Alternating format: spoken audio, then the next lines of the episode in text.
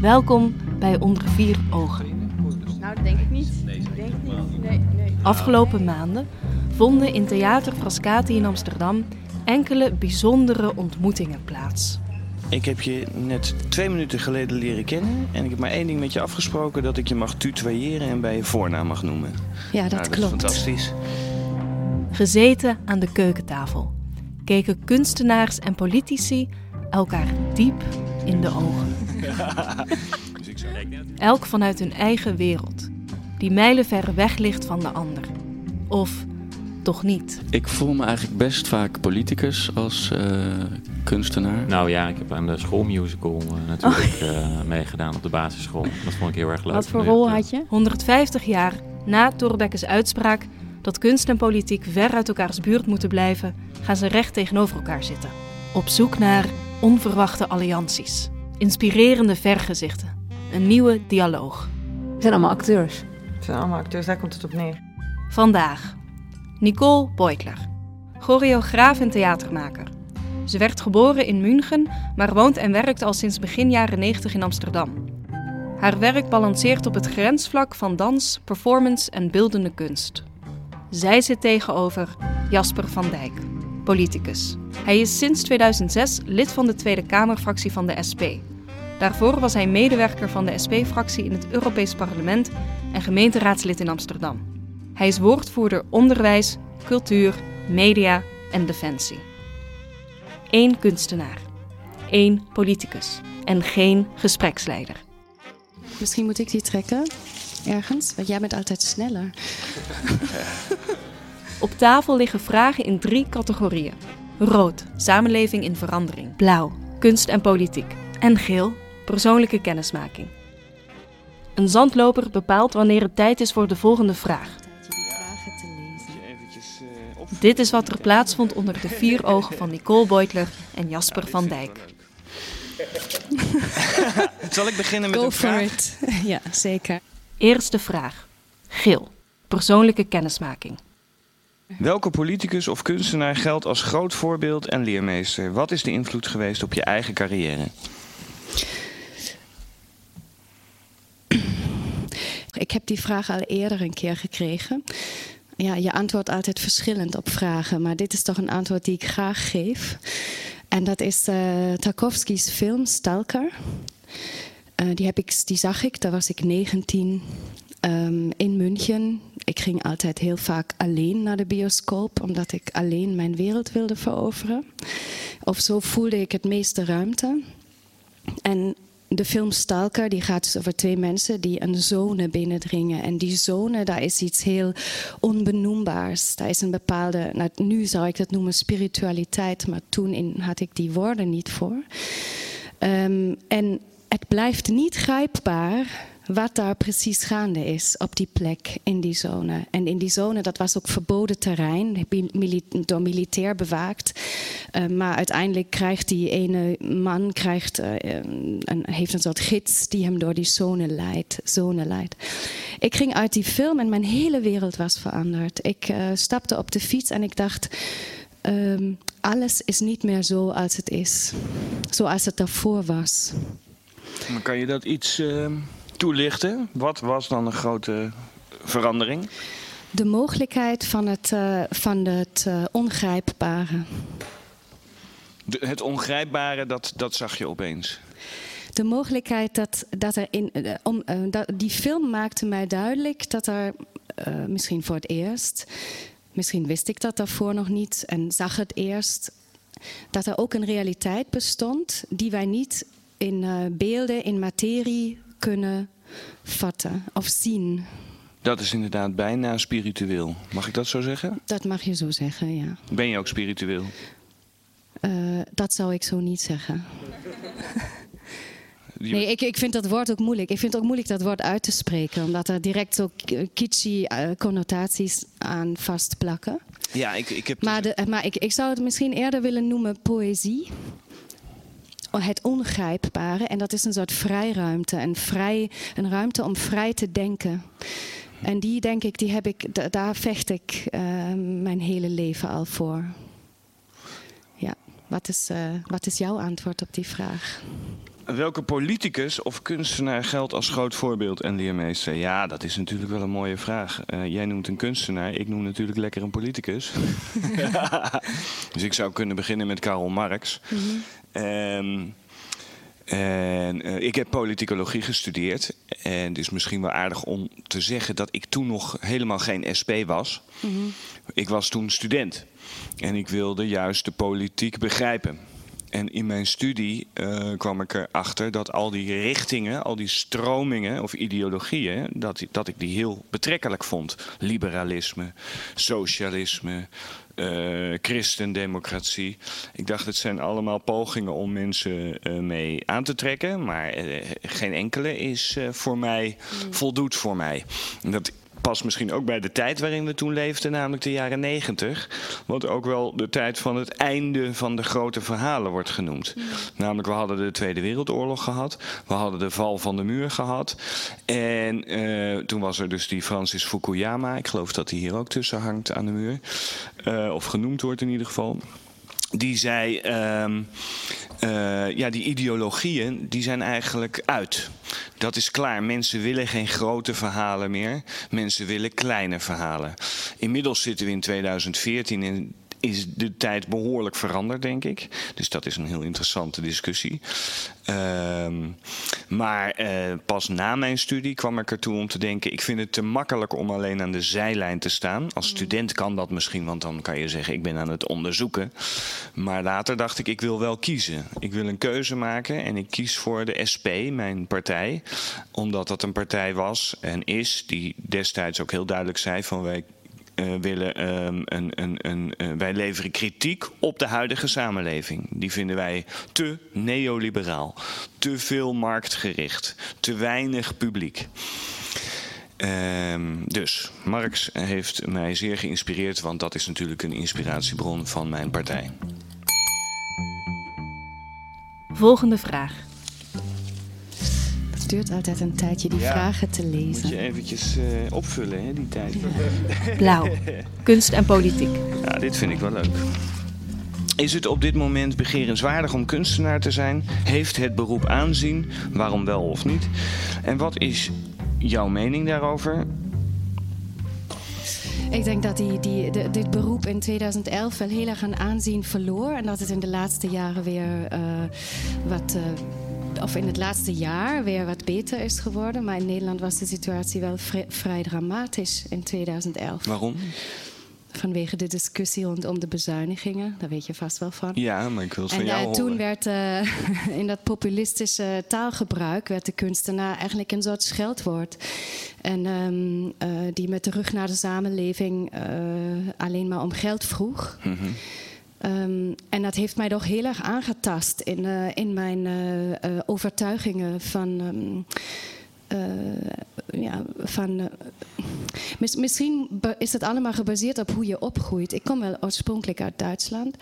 En zonder het in te mooie woorden te, te, te, kleuren, is het toch zo dat, um, dat er een bepaalde. een historisch besef is of een. een, een, een een, een, waarde aan de kunst uh, gegeven wordt en een discours omrent de kunst en dat er nooit wordt aangetwijfeld. Dus dat in het Duitsland van wordt nooit is. bezuinigd op kunst?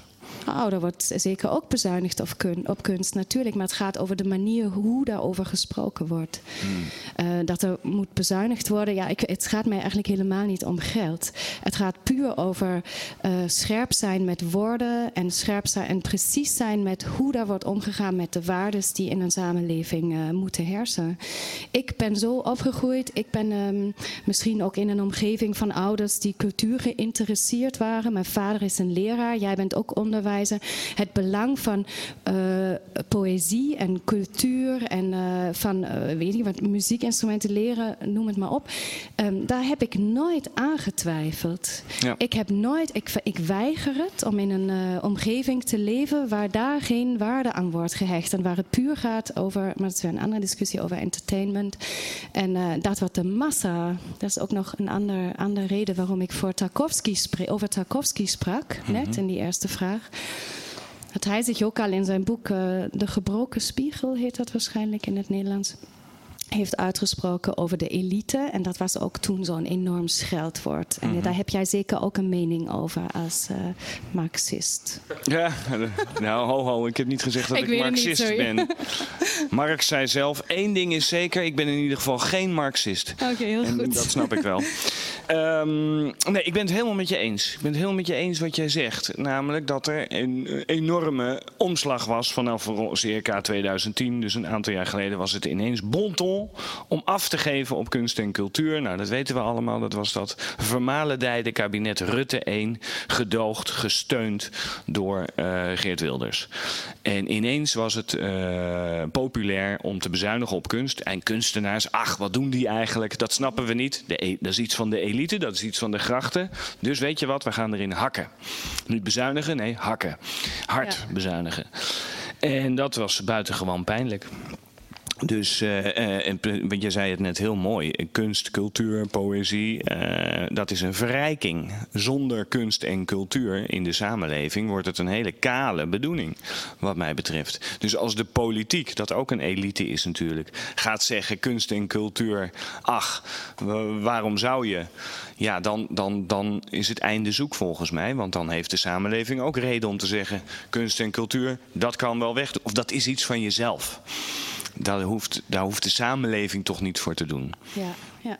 Het woord elite, dat, daar, daar vraag ik me altijd af wat dat eigenlijk precies betekent. Je zegt nu politici of politiek is ook elite. Ja. Uiteindelijk, ik heb ook altijd het argument gebracht dat ook, ook, een, eh, ook eh, in de medicijn is er ook ontzettend veel elite. Zeker. Iedereen die iets met eh, enorme toegewijdheid en verdieping uitwerkt of Ja, met onderzoekt, gezag. Automatisch een soort elite. Ja, dat was Bourdieu, geloof ik, hè, die dat mij geleerd heeft bij mijn studie. Hè. Er is niet één elite, nee, er zijn verschillende elites in de kunsten, in de politiek, in de sport. Overal heb je elites, namelijk de top, zeg maar, van een sector. Dus ik, ik, ik ben ook niet iemand die zegt elites bestaan niet. Elites kunnen ook heel functioneel zijn. En ja, politiek is toevallig mijn vak. Ik vind dat de politiek dus ook goed moet nadenken over welke kant de samenleving op moet. En als die politiek dus zegt kunst en cultuur, dat is eigenlijk iets van jezelf en daar hoeven wij niet zoveel mee te doen, dan vind ik dat heel zorgelijk. Of als eh, de politiek zegt we kunnen bepaalde bevolkingsgroepen wel naar de rand van, het, van de samenleving eh, schuiven. Racisme, discriminatie, et cetera. Uitsluiting. Ja, dan moet je je heel, heel veel zorgen maken. De DJ vroeg mij net te onderbreken halverwege met een muzieknummer. Is dat nog steeds het idee? Of Zowel de kunstenaar als de politicus mochten een liedje meenemen. Ik heb twee nummers meegenomen. De ene heet You and Me. Dat vond ik thematisch vrij gepast. En het andere, en, eh, het andere is, eh, heet When the Fire Starts to Burn. En, eh, Ja, ik, vind, ik vind die tweede titel wel het meest opwindend. Doe die maar. And what happens is when a fire starts to burn, right, and it starts to spread, she gonna bring that attitude home. You don't wanna do nothing with their life. When a fire starts to burn, right, and it starts to spread, she gonna bring that attitude home. You don't wanna do nothing with their life. When a fire starts to burn, right, and it starts to spread, she gonna bring that attitude home. You don't wanna do nothing with their life. When a fire starts to burn, right, and it starts to spread, she gonna bring that attitude home. You don't wanna do nothing with their life. When a fire starts to Wow. Eh, afwisselend. Ja, ik probeer subtiel te zeggen dat ik er niet zoveel mee heb. Oké, goed. Ik, ik verwachtte helemaal niet dat jij dit bevalt. Het was een volledig egoïstische keuze. Ja, nee, nee, maar ik vond, ik vond er was niks mis mee. Ik, ik, hou, ik, ben meer, eh, ik hou meer van gitaarmuziek. Oké, eh, speel je zelf gitaar? Ja, zeker. En daar hou ik heel veel van. En, eh, Wat voor wat, flamenco of rock? Nee, ja, rock. Heel goed, heel goed. Rock. Ik speel vierkwartsmaat, zeg maar. Oké. En eh, ik speel gewoon liedjes. En ik heb vroeger wel eh, in mijn studententijd heel veel in bands gezeten. Oké. Eh, minstens twee keer per week eh, repeteren, dan wel optreden. Hier in de buurt ook. Hmm. En dat vond ik fantastisch. En dat mis ik ook. Eh, en nu speel ik af en toe nog in mijn eentje of voor mijn dochter van drie. Oké, Moet, moeten jullie in de Tweede Kamer af en toe een beetje gitaar spelen? Nou, dat is leuk dat je dat zegt. Ehm, eh, eigenlijk wel. Ik heb daar ook wel eens over gefantaseerd om een keer een debat te beginnen met... eh, voorzitter, ik ga mijn inbreng zingen. En eh, wie weet, dan Zou gebeurt dat nog een mooi keer. zijn? Ja. Ja, ik, eh, wij hebben binnen de SP eh, twee kunstenaars die ons eh, hebben geadviseerd. Want de een is helaas overleden. Dat is Karel Glastra van Loon. Die een prachtige songtekst heeft geschreven. Samen met Bob Fosco, die de muziek heeft gemaakt. Dat heet Een mens is meer. Eh, dat is eigenlijk het lijflied van de SP. En daar zit een geweldige tekst in. ehm, blijf niet mokkend aan de kant staan. Stel een daad en toon je moed. Laat je woede hand in hand gaan met het goede dat je doet. You need to be saved. We're here saving people. Come on down now. The fire starts to burn. Vraag 3. Vraag drie. Misschien moet ik die trekken. Ergens, want jij bent altijd sneller. Rood. Samenleving in verandering. Ah, ja, oké. Eh, Ik, ik ga deze vraag gewoon stellen zonder dat ik hem echt ges- gescand heb op eh, dat ik er een goed, zelf een goed antwoord op kan geven.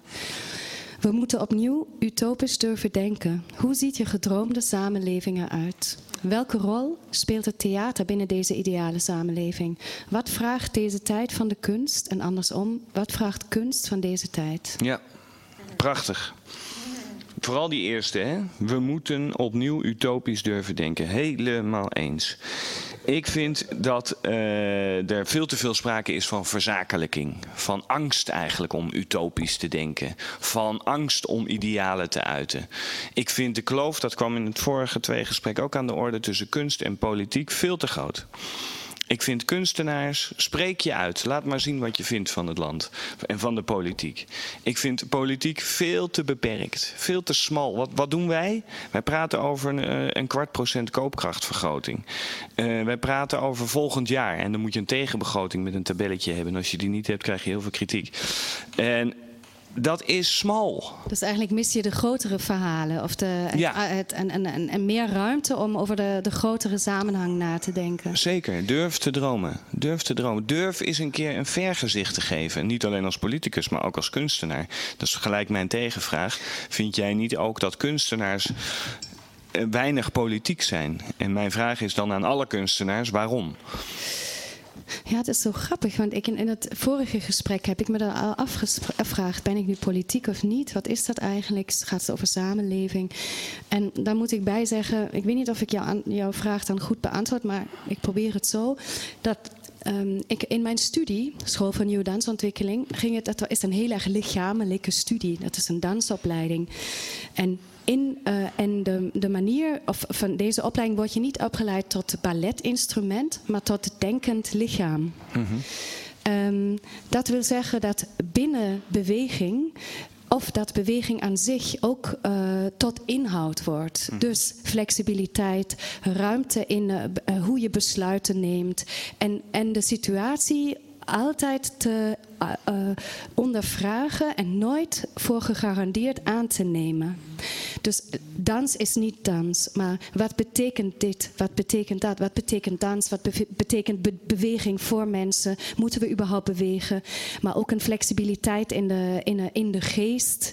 Ehm, om, om steeds de situatie opnieuw te bevragen en nooit dingen eh, zoals die ooit waren voorgeleefd eh, te, her, eh, te reproduceren. Wat daaruit is voortgekomen, dat ik al, ik heb nu mijn derde organisatie, maar ik heb me altijd binnen collectieven heb ik mijn werk gemaakt. Het altijd ging over ontmoeting en reflectie, het altijd ging over soort Maar dingen, alternatieve. dingen nooit nemen zoals ze zijn. Hè? Dat vind ik prachtig. Dat, dat, dat, daar ben ik ook de hele dag mee bezig. Als je bijvoorbeeld de, de media neemt, televisie, eh, radio en kranten. Nooit dingen nemen zoals ze zijn. Ik denk dat dat ook iets heel belangrijks is voor, voor vandaag, voor mensen. Om heel goed te kijken van wat wordt mij nu voorgespiegeld. Hoe uit jij dat dan in jouw kunst? Dat je, hoe, hoe breng je dat over? Maar het is een enorme kans die het voor mij het theater heeft. Dat, er, dat het gaat uiteindelijk over samenkomen. Het gaat over, en daar is de politiek en de Tweede Kamer niet zo anders. Iemand doet iets, zegt iets. En heel veel mensen luisteren daarna of kijken daarna en proberen te begrijpen. Ik geloof heel erg in een intelligent publiek. En het publiek dat als één lichaam, dus het is the body of the public. Uh, bestaat uit heel veel individuen die zelf ook intelligent zijn. Maar de kunst is, uh, uh, of het bijzondere aan theater is dat deze mensen samenkomen op één plek en hun tijd en hun aandacht besteden aan een bepaalde vraag. En het zijn allemaal intelligente mensen. Daar zit zeker een bepaalde vorm van manipulatie in theater. Maar um, überhaupt samen tijd te besteden aan een bepaalde vraag of aandacht te schenken aan een bepaald onderwerp. -hmm. Dat is, dat Wat, is, geef dat eens is een, voorbeeld van een vraag die je dan stelt aan, aan je publiek. Ja, dat is natuurlijk een metafoor voor wat, uh, wat, uh, waar ik het over heb. Maar ieder, ieder stuk heeft bij mij een beetje een andere inhoud. En ik heb, als ik ergens on, onder die vragen was ook de vraag: uh, wanneer voelde je je het meest politiek? Um, dat was dus in die tijd van de bezuinigingen. Ik heb toen, toen hm. uh, in dat jaar en 2012 drie stukken gemaakt die heel boos We waren. hebben tenminste nog één ding daaraan overgehouden. Jij voelde je toen heel politiek. Daar ben Ja. ik dan wel een klein beetje blij mee, als het mag. Ja, nou ja, ik ben iemand die zich heel erg engageert op het moment. Ja. En um, ik vecht voor mijn vrijruimte. Ja. Dus als jij mij bedreigt in mijn vrije ruimte, dan, dan, dan, Dan krijg kom ik ik. met je te maken. Ja. Dan weet je me te vinden.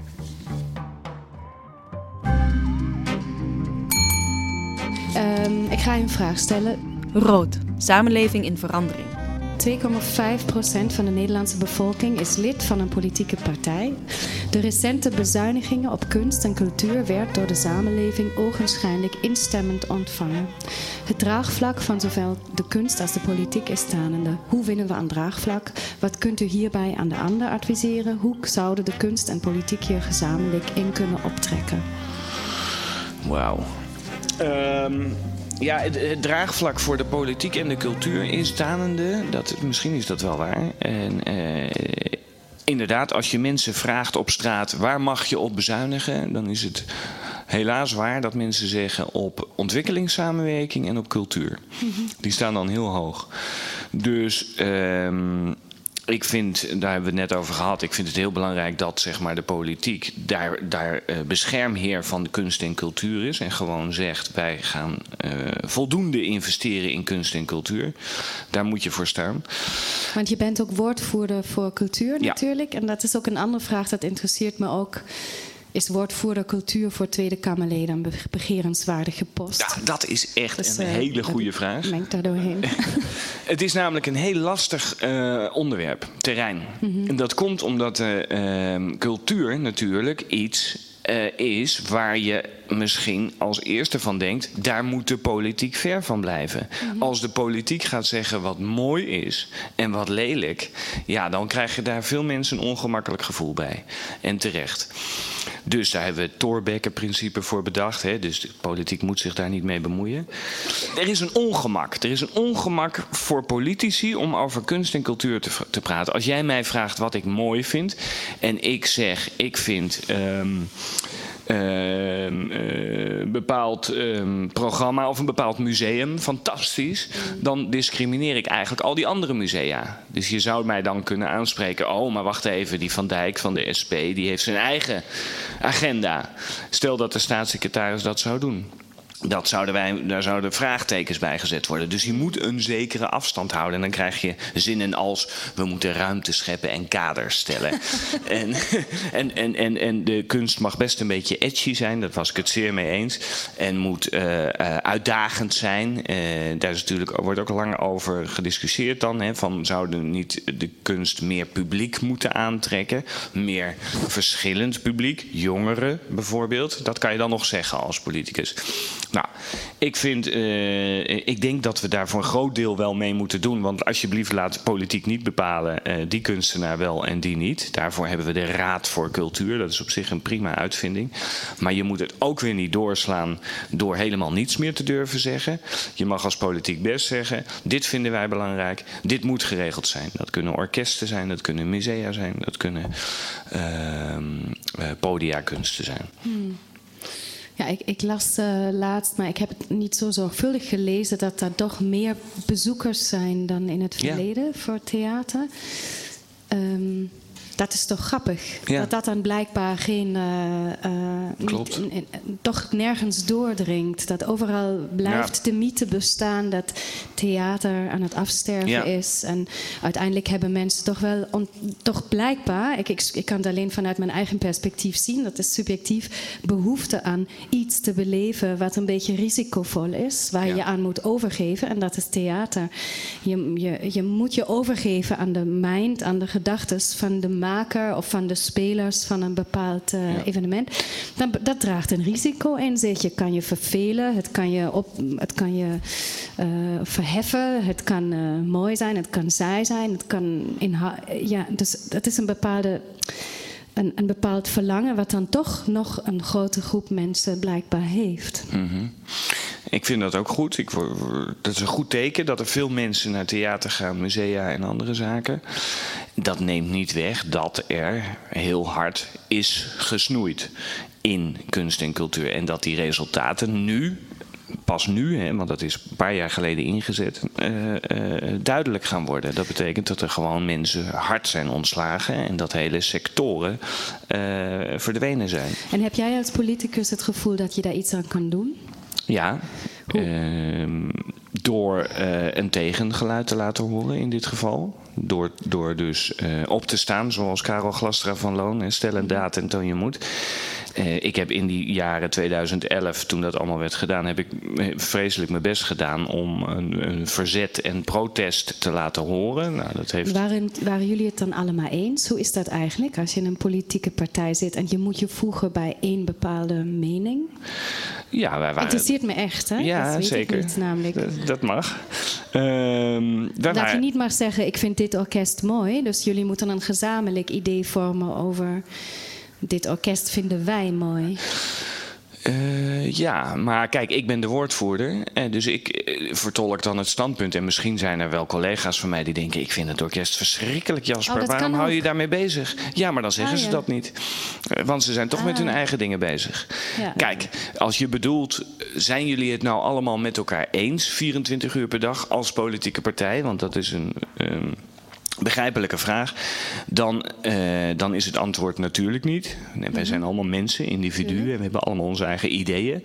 Maar eh, wij, wij, beseffen dat wij als beweging, als partij, dat het handig is om in grote lijnen wel hetzelfde idee uit naar buiten te brengen. Want als we dat niet doen, dan worden we een kippenhok. En dan zegt het volk, hé, hey, die SP die weet ook niet wat hij wil. En heb je je soms ontzettend vergist een keer, dat je iets zei wow, op je dak vraag. kreeg? Uh, qua standpunt. Ja. Uh, ben je in een gevaarlijke positie? Of voel je dat? Uh, ja, een heel mooi actueel voorbeeld: IS. Dat zijn die idioten die nu in Irak hoofden afhakken. De SP is de enige. Ook in Algerië, toch? Zeker weten. En, en, en op vele plekken helaas. De SP is de enige partij die heeft gezegd: je moet daar niet militair ingrijpen. Want dat gaat van kwaad tot erger. He, dat hebben we de afgelopen tien jaar gezien. Die oorlogen van Amerika waren niet echt succesvol. Maar dat betekent dat wij nu alleen staan. De hele Tweede Kamer zegt: SP, je leunt weer achterover. Wij gaan ten strijde. Wij doen tenminste iemand iets aan het grote leed dat nu die arme mensen daar overkomt. Dus je bent geneigd om te denken: ja, ja, ja, ja, ja. niets doen is geen optie. He, dat zei Wim Kok destijds ook over Joegoslavië. We moeten daarheen. Maar daarna kwam er een gigantische ellende. In ieder geval ook in het Midden-Oosten is natuurlijk de grote vraag: je kunt wel een oorlog beginnen, maar hoe ga je een oorlog beëindigen? Volgende vraag: Blauw. Kunst en politiek. Is kunst volledig vrij? Dat zou heel mooi zijn. Ja, ik denk dat vrijheid is iets waar je altijd voor moet strijden, op elk moment. Ehm, en dat is zeker ook de reden waarom ik uh, me beweeg zoals ik me beweeg. Maar vrij zijn wij allemaal niet. Um, ik ontvang ook subsidies voor dat wat ik doe. I promise, so I have to deliver. Um, dat betekent, er zijn bepaalde verwachtingen. Als ik niet aan die voldoe, wat gebeurt dan? En al die stemmen heb je in je hoofd als je maakt. En tegelijkertijd is het een constant, uh, constant wegschuiven van die stemmen en grootst mogelijke vrijheid bewaken. Als jij iets maakt, hè, ben jij dan in je hoofd bezig met het publiek? Wat het publiek ervan vindt? Uh, uh, ja. Maar eh, niet zo als, nee, dat is niet zo eenvoudig te beantwoorden. Ik ben altijd mijn eerste publiek. Dus ik ben diegene die buiten zit. De mensen, ik ben zeg maar de Louis XIV van mijn uh, ploeg. Heerlijk. ik geniet ontzettend van die positie. En ik hoop dat mijn uh, criteria van beoordelen wat er gebeurt. Kan ik het lezen wat er gearticuleerd wordt? Hoe komt die inhoud over bij mij? Voel ik een bepaalde urgentie of noodzaak voor dat wat er gebeurt? Mm -hmm. Um, dat kan ik alleen aan mezelf en aan het team wat mij omgeeft aflezen. En ik kan, kan daaruit sluiten, dat weer dat ik niet zo bijzonder ben, dat ik niet zo anders ben dan de anderen, dat bij de anderen ook een bepaalde resonantie is voor dat wat er gebeurt. Een garantie heb ik nooit. Ik ben één keer eerder gevraagd, en dat is ook het stuk wat het een van de uit in die, uh, in die bezuinigingen uh, waanzin um, ontstond. Dat was Peace met jongeren door Frascati Producties. Toen werd ik gevraagd iets te maken voor de doelgroep tot met 27 jaar. Mm -hmm. En dat vond ik echt onmogelijk.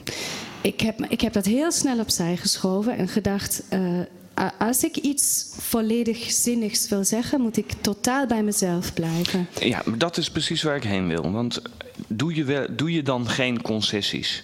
Is er wel zo'n moment waarop je denkt: dit stuk vind ik op dit moment het mooist, maar ik zal het wijzigen, want dan zal ik een groter publiek bereiken. Of dan wordt het aanvaardbaarder. Nee, ik doe dat niet. Ik doe geen concessies. Um, maar het is een constant, constant proces en besef waar je je binnen bevindt. Bijvoorbeeld, ik heb ook grote zaalvoorstellingen gemaakt. Daar kan je dan van uitgaan dat er een ander soort publiek op afkomt, of meer publiek. Of in het Holland Festival première gehad in de stad Schouwburg. maar um, ik, ik, ik weet in welke context het stuk te zien zal maar zijn. Maar vind je het belangrijk dat jij een volle zaal hebt? Of maakt ja. het je niks uit? Ja, maakt me heel veel uit. Wel, je wil publiek. Als er niet genoeg mensen zitten, ben ik heel triest. Ja. En dat gebeurt af en toe. In de laatste jaren gelukkig niet zo vaak. Soms als je in de provincie reist, uh, ben je minder bekend. Um, en dan uh, zitten de zalen niet vol. En dan vraag ik me wel af uh, waarom ik dit vak doe. En of het wel genoeg weerklank heeft, een noodzaak. En dat, is dat dan een soort bevrediging, mag ik dat zeggen? Als je, dus, als je applaus krijgt, als je succes hebt, draagt dat bij aan jouw eigen waarde? Of heb je dat niet nodig? Ik had ooit een theaterdocenten. Ik had een dansopleiding, maar het was, was ooit een, toneeldocenten. En die zei in een interview op school... Um, uh, let's be honest, in het Engels. Let's be honest, we make theater just because we want to be loved. We make politics just because... Nee, sorry. En ja, ik vraag me dat de hele tijd af. Moet dat echt? Moet ik echt die liefde van al die mensen... Um, nou, ik, ben, ik ben me daarin niet zo... Wat is je antwoord? Het antwoord is, ik weet het niet. Ik, ik zeg vaak, ik doe maar wat. En het is iets waar ik me sterk in voel. Het is iets waar ik uh, dingen kan bewegen. Vind jij dat politici ook een beetje theater moeten doen? Of gaat het om de inhoud 100%? Of hou je er wel van als een politicus gepassioneerd iets neerzet? Ja, daar hou ik wel van. Ik denk wel dat het, uh, dat het, het geheel een beetje aantrekkelijker zal maken voor de, aantrekkelijker voor de samenleving. dan nu? Ja. Ja, ja, nou ja, ja, kijk, ik mis dan wel de lichamelijkheid in, uh, in, in al die debatten. Lichamelijkheid. Stel je voor, jullie moeten alle, alle half uur even opstaan, even dansen. Je kan beter denken als Zeker. je even losschudt. Ik zal dit voorstel in de volgende procedurevergadering neerzetten. Zou ik, dat zou ik meer kijkcijfers uh, opleveren. Zeker.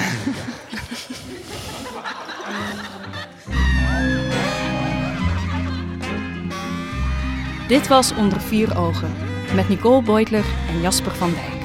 Ik had toch een bepaald beeld van je op, uh, op, op, op internet, die beelden die daar zo circuleren. Uh, ik weet niet wat jij gezien hebt. Nee, gewoon een portret, niks ergs. en dat het dan toch, het is toch weer een bewijs dat als je iemand spreekt en dan moet, dan is het toch anders dan een beeld. Ja. Dus wij, wij, het, uiteindelijk, en dat is de kracht van politiek en van, en van theater, dat mensen moeten samenkomen. Onder vier ogen is een podcast van Frascati, in samenwerking met audiocollectief Schik. De muziek die je hoorde is van La Boutique Fantastique. Luister ook naar de andere afleveringen, met onder andere Naomi Felisariou, Meili Vos, Kaisha Olongre en Walter Bart. Tot de volgende!